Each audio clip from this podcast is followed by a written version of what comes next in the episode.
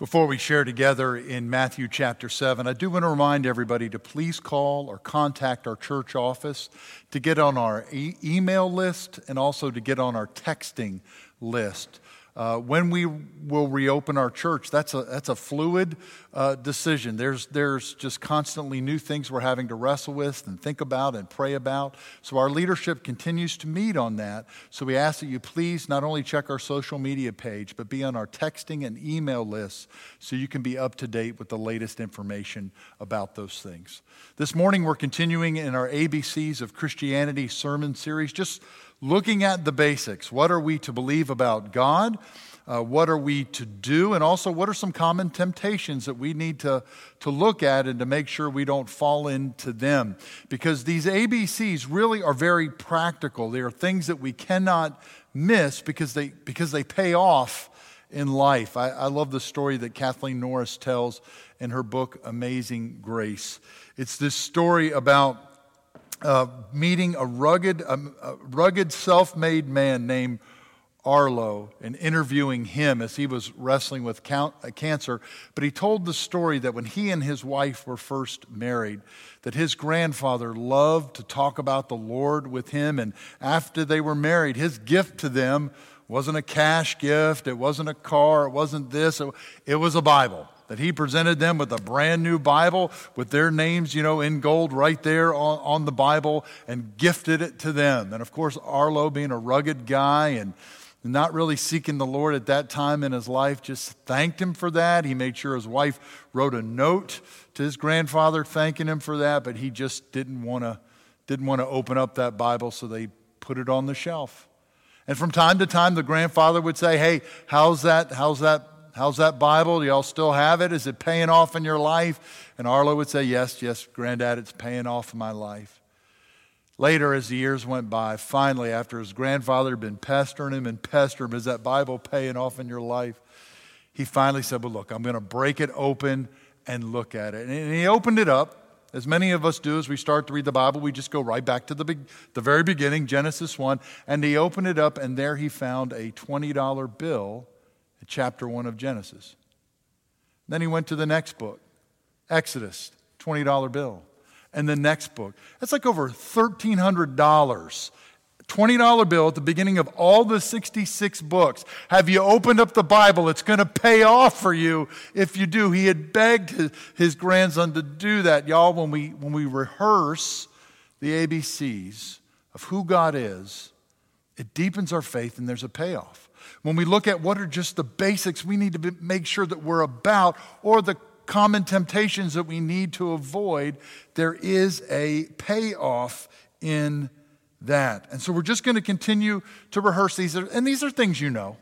It's like going to a revival. You've been there before. If you're in Christ and you've been walking with the Lord and you go to that revival, you know, at the end of the service, they're going to sing Just As I Am 20 times through. But you know, at the end of that, maybe one person will come to Christ, and so you just go ahead, sing it 20 times, I'll go along. So maybe you know all these things. But who knows? Maybe one of us will hear this word and respond in a, in a brand new way. Maybe the rehearsing of this truth will have a payoff in my life. So be open to it even though it's an ABC, let's be open to what the Lord, the Lord may say uh, through this passage in Matthew chapter 7. Now, listen, we've. We're, we're at the letter N, and there are many topics that we could cover. Uh, one of them would be names. I wish we had a whole sermon on that. We looked at that a lot in our pastor's Bible study in 1st and 2nd Peter about the names that we're called and how that is to encourage us and also to correct us. But as you saw in our summer Bible study series just this past week with Tracy Thompson, it's a great reminder to us to always mark and to note the names of God, what they tell us about who He is. And that should encourage us and push us on in our faith. I, wish, I also wish we could talk about what it is to be a neighbor. Again, I, I love how our church is being a good neighbor through this season. Eh, this can be a season where it could, it could be easy to turn inward. And it's right that we share each other's burdens and take care of our, our families and ourselves through this. But also, we've, we've got to turn out and be the church, as Jesus says in this sermon, to be salt and light. what, what does the scripture say about nature? That'd be a great sermon. I would encourage you to read Dr. Sandy Richter, who used to be in our church years ago. Read her new book, Stewards of Eden. And what it says, I, I got to be a part of the lecture series before she wrote that book. It, it, it will bless you to think about what it means to be a believer, a Christian, and how we treat God's creation. Or what about needs? Maybe that needs to be a separate sermon someday. You know, needs were actually created in the Garden of Eden before sins. Adam had a need that was, that was not, and this, by the way, this says so much about the character of God, the heart of God, that he's not so self absorbed, that prior to sin, he created Adam with a need that he would not directly meet.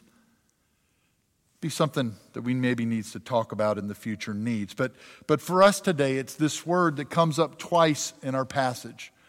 And it's this word narrow. This word narrow.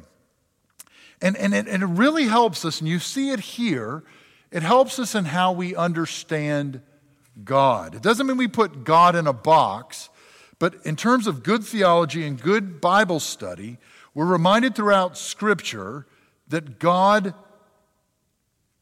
there is a narrowing to God. And by the way, that narrowing actually makes him bigger. There, again, no room to put God in a box, but when we look at how he's revealed in Scripture, theologians say so much of what we know about God is via negativa, or this idea of negation, or in the small way I look at it, you see this thing? Well, that ain't, that ain't God. So much of Scripture, we understand God by negation. Uh, this is what He is not. And by the way, that makes God bigger. He's unlimited in power, and yet, as we understand him throughout Scripture, oh, no, no, no, there are limits to who he is because there's limits to what he will and will not do. He's not like those pagan gods, he's not short armed, he's not dull of hearing, he does not sleep. Or when you get to the New Testament, in our passage today, he's not like us because we're evil. He's not like us. And by the way, he's not like a bad father who gives his children terrible gifts when they ask for one thing and they get another. Or later in, to the Corinthians, he's not a God of confusion. Or elsewhere, he's not a God who's slow in keeping his promises. This narrowing makes God big. This narrowing of what he will not do oh, it should draw us into a deep worship of God. This, especially in our passage today, we wrestle with evil, we wrestle with sin. God does not. For the other pagan gods, evil is always on the table, evil is always an option. And every other faith system, that's true. But not with how we understand God. In the Judeo Christian reading of Scripture, our God is not evil. That narrowing is almost on every page. And it's also, especially in Matthew's gospel, and as we turn to the New Testament, the same thing can be said of Jesus. As we read Matthew's gospel, um, it's this genealogy which starts the gospel. Jesus is not just, well, he's just another one of God's family. And he's just another one to fo- follow this line of David or this line of Abraham. Uh, when you get to Caesarea Philippi or you get to Matthew 16 16, as we heard uh, Bill Ury preach, uh, Jesus is a Christ. Jesus is a son of the living God. No, it's not what it says. Peter's confession is, which God gives to him, you are the Christ. You are the Son of the living God. Or as Jesus revealed to, us in John's Gospel, I am the way, the truth, and the life. And in reading that in the Greek, those articles are there. The thes matter. Matter of fact, those thes make all the difference. He is not a Son of God, He is not a way, but He is the way. He is the Son of God. And that narrowing, again, makes Him bigger. Theologians would call it the scandal of particularity, meaning that not only is it scandalous that in just one time and place the saving grace of God would come. But it's only in one person, the God man, Jesus Christ, incarnate, the Word of God made flesh. It's only in Him that this great salvation can come to humanity. Him alone. There are not many roads. There are not many prophets. There are not many saviors. Jesus Christ alone is Savior. Jesus Christ alone is the gate. My father in law was so excited to hear famed United or famed Methodist missionary and theologian E. Stanley Jones preach. He was so excited about that. He was coming to Atlanta to preach, to be a guest pastor, a preacher at a church.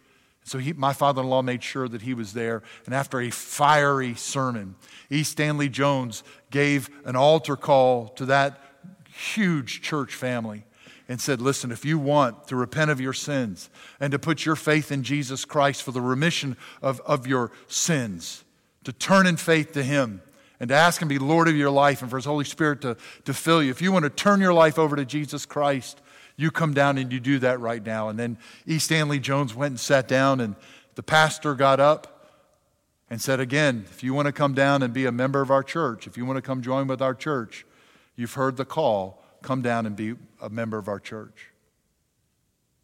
What do you do? Here's what E. Stanley Jones did. He got right back up and interrupted that pastor and said, That's not what I said. What I said was, if you want to give your life to Jesus Christ, if you want to repent of your sins and allow Him to forgive you of your sins, come to Jesus Christ. And so, what we see in Matthew is that narrowing. It's through Christ that we are saved. He is the Messiah. And you see it throughout, we're going to go into this in a, in a few minutes. You see it throughout Matthew's gospel. And when you get to the end of this, the Sermon on the Mount, in the end of chapter 7, Jesus' longest sermon. When you get to the end of that, we get this clear teaching too. It's not just a narrowing picture of who God is, a narrowing picture of who Jesus, the Son of God, God Himself, but the Son of God is. But there's also a, a narrowing picture for us. There is a narrow gate, there is also a narrow road. And we can't miss that. And it's a narrow road too, and it's a narrow gate, even when He's talking about eternity. And you would think, well, wait a minute. Scripture is very clear God is love. Scripture is very clear that God desires that all men, all people, would be saved. And you look at God's activity through the Old Testament and through the New Testament, and He's constantly reaching. He's constantly reaching and calling out that people would come to Him. The question or the concern is not the reaching grace of God, it's the response of people. There is the narrowing. It's the response to that grace.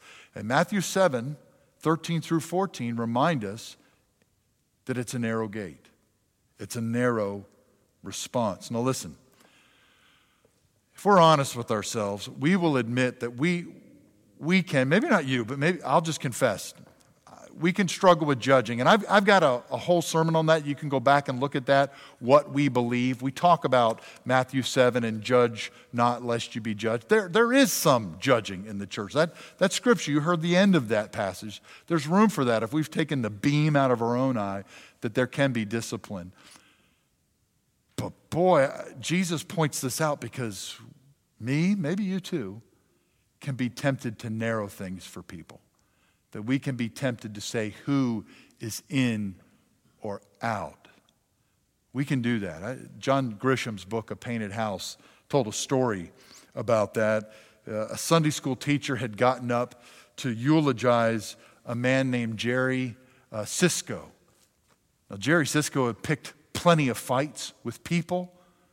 As a matter of fact, he had picked one too many a fight, and he died in his last fight.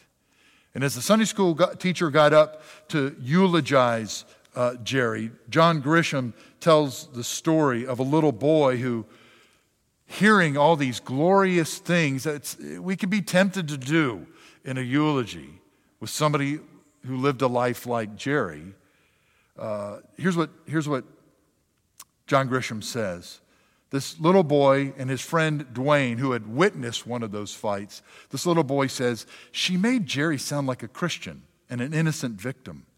I glanced over at Dwayne, who had one eye on me, too. There was something odd about this eulogy. As Baptists, we've been taught from the cradle that the only way you made it into heaven was by believing in Jesus and trying to follow his example in living a clean and moral Christian life. And anyone who did not accept Jesus and live a Christian life simply went to hell. That's where Jerry Sisco was, and we all knew it.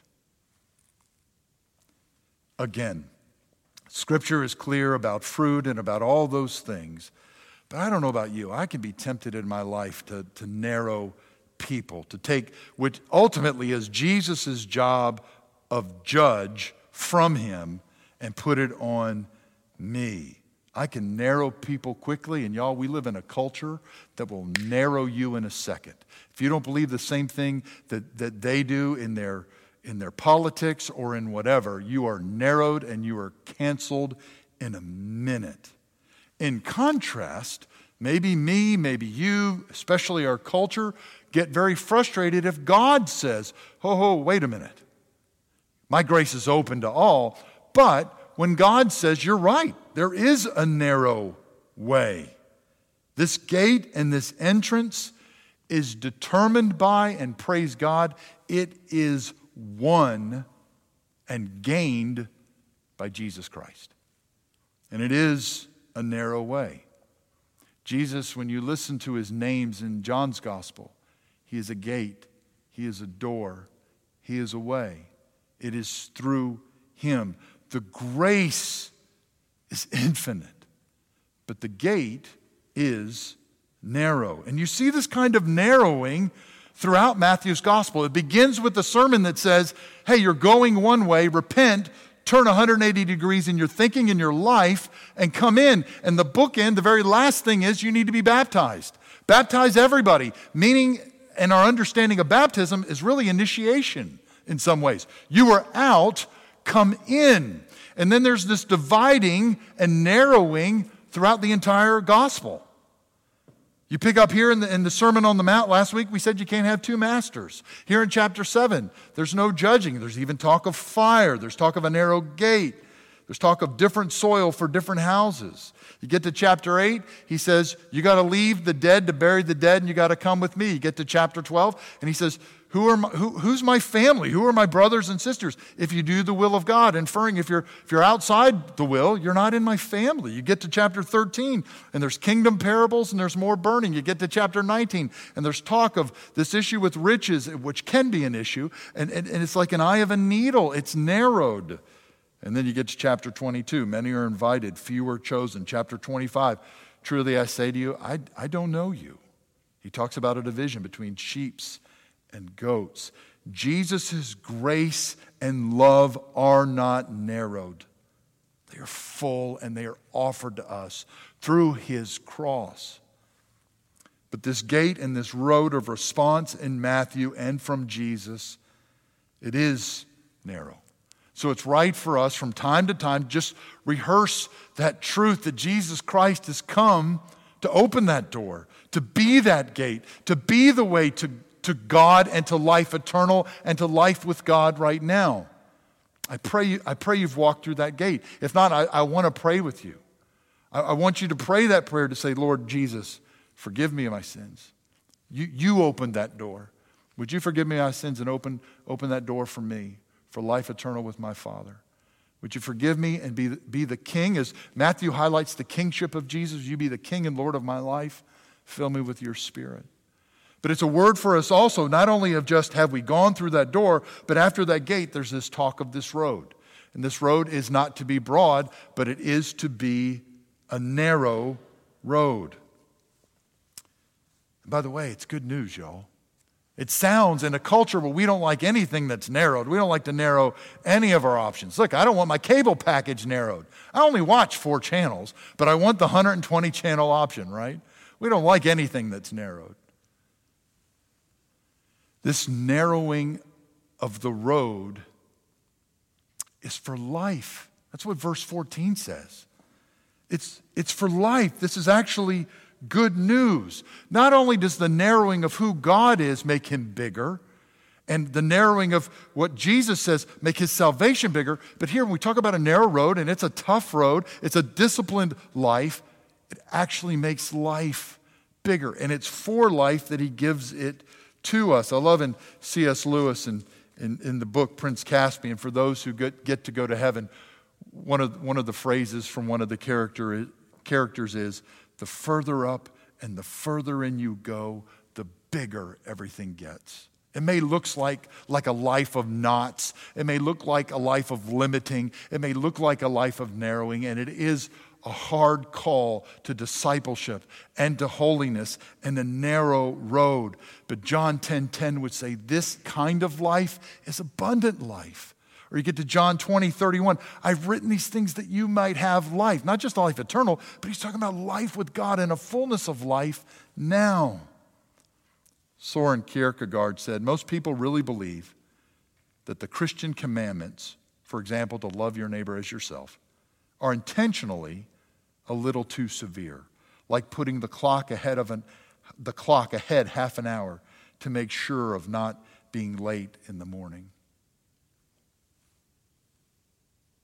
These words are words of life.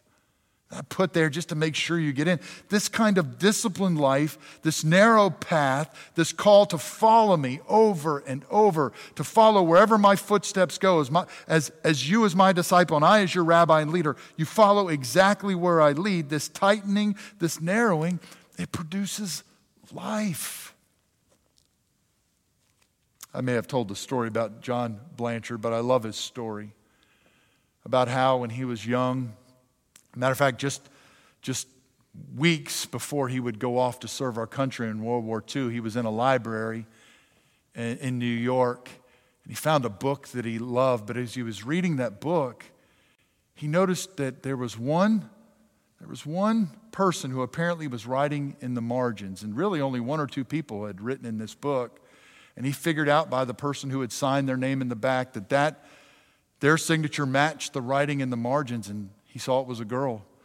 And he, he started falling in love with her heart and her mind and her personality. And so he found out by the back of the book her name, and he did his homework and found out she was from New York City. And so he wrote to her and told her, Hey, I've, I've read what you've written.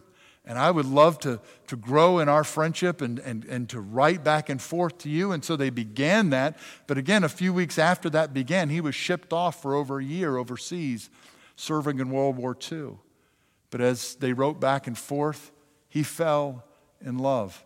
She fell in love. Having never seen each other, and so he wrote to her and said, I'll be coming back, Grand Central Station, I'll be coming back at 7 o'clock this day from the war. Would you meet me there? You, you wear a rose, you know, wear a red rose right here, and I will find you. And so he showed up there to meet her. And as he was walking around looking, this woman in a lime green, yes, lime green dress, came up to him now, he's young, she's young, and I'm going to use his words because I want to be careful here uh, how I say this. But here's what John Blanchard said Her figure was long and slim. Her blonde hair lay back in curls from her delicate ears. Her eyes were blue as flowers. Her le- on and on, describing her appearance. And she came up to him and said, You going my way, sailor? She wasn't wearing a rose. And John took his eyes off of her and continued to look through the room. Again, are you going my way, sailor? And then he saw he saw the woman with the rose. Now this is a young soldier who sees a woman in her late 40s. And and and what do you do with that? I fall in love with her heart. I fall in love with her mind. I fall in love with her personality. And this young, immature, 19, 20 year old kid, would he have the heart and the character to say, that's the one I love? Or, do, or is it this woman in the lime, dream, lime green dress? And he does not hesitate. He puts his eyes on the woman with the rose and he walks up to her and says, Can I take you to dinner? And she says, Sonny, I don't, I don't know what's going on. But this woman in a lime green dress came up to me and handed me this rose and asked if I would wear it. And she told me if you came up to me and asked to take me to dinner, that she would be waiting for you across the street in that restaurant. Um, the way is narrow.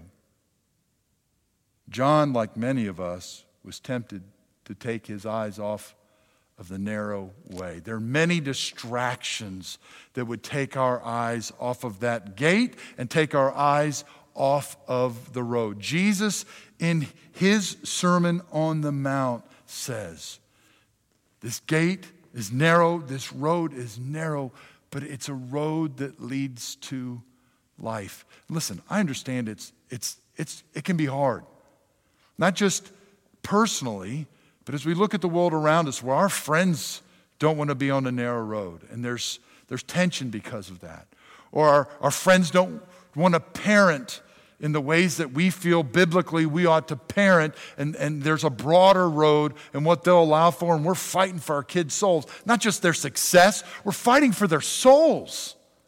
And there's going to be tension there on how we do family, on how we do work, and how we do play. But this is for life. Yes, life eternal, but this is, this is just for life, an abundant life, a full life. Jesus says to us Small is the gate and narrow the road that leads to life. When he finishes the Sermon on the Mount, there's two reactions, and those reactions, both of those reactions have to be ours. It can't just be verse 28. It just can't be amazement. And they were amazed at what he said. But their other reaction, which they don't follow up on, that we have to follow is this is not like the scribes who don't teach with authority. There is authority in his teaching. Whatever Christ has said, however he's leading us this morning, Maybe it's for the first time to say, Yes, Jesus. It's not my holiness. It's not my good works. It's, I'm giving up whatever I'm holding on to. It's you. You are the gate. You are the door. And I'm, I want you to save me. It's only through you that I have life. I pray you prayed that prayer. But also to look at our lives and say, Boy, is there, is there any place, especially in terms of evangelism, because I don't, I don't, my life, not only is it going to be bigger because I'm on a, a narrow road, my life will matter more to others and to a broken culture, a hurting culture, a confused culture. My life can matter more when they see that, that my road is narrow. It's not mean spirited. It's because I'm committed to Christ, and that, that road can be salt and light. How is it you and I can say, not only are we amazed by what Christ teaches here, but we can say, You have full authority. You have full authority. Whatever is your road, Jesus, I want to be on it. And, and, and wherever I've been loose, wherever I have, have gotten off on the wrong path, help me to follow in your steps for your glory. And so that my life might matter and be salt and light to others who see my life. Let's pray about that. Lord Jesus, we praise you and we thank you that through your cross, through your resurrection, you are the door, you are the gate, so that we might have life eternal with you and with our Heavenly Father for, for always. Holy Spirit, we pray that we would do that work this day in response to the Word of God to see where and to ensure that we are on the road, the road that leads to life. Would you prompt us? Would you correct us? Would you encourage us so that we might be on that road? In a world of so many roads and so many ways, Lord Jesus, we say you are the way, you are the gate. And it is our prayer. We would be on your road in all ways and in all things for your glory and for our very own lives. And it's in Christ's name that we pray this prayer. Amen.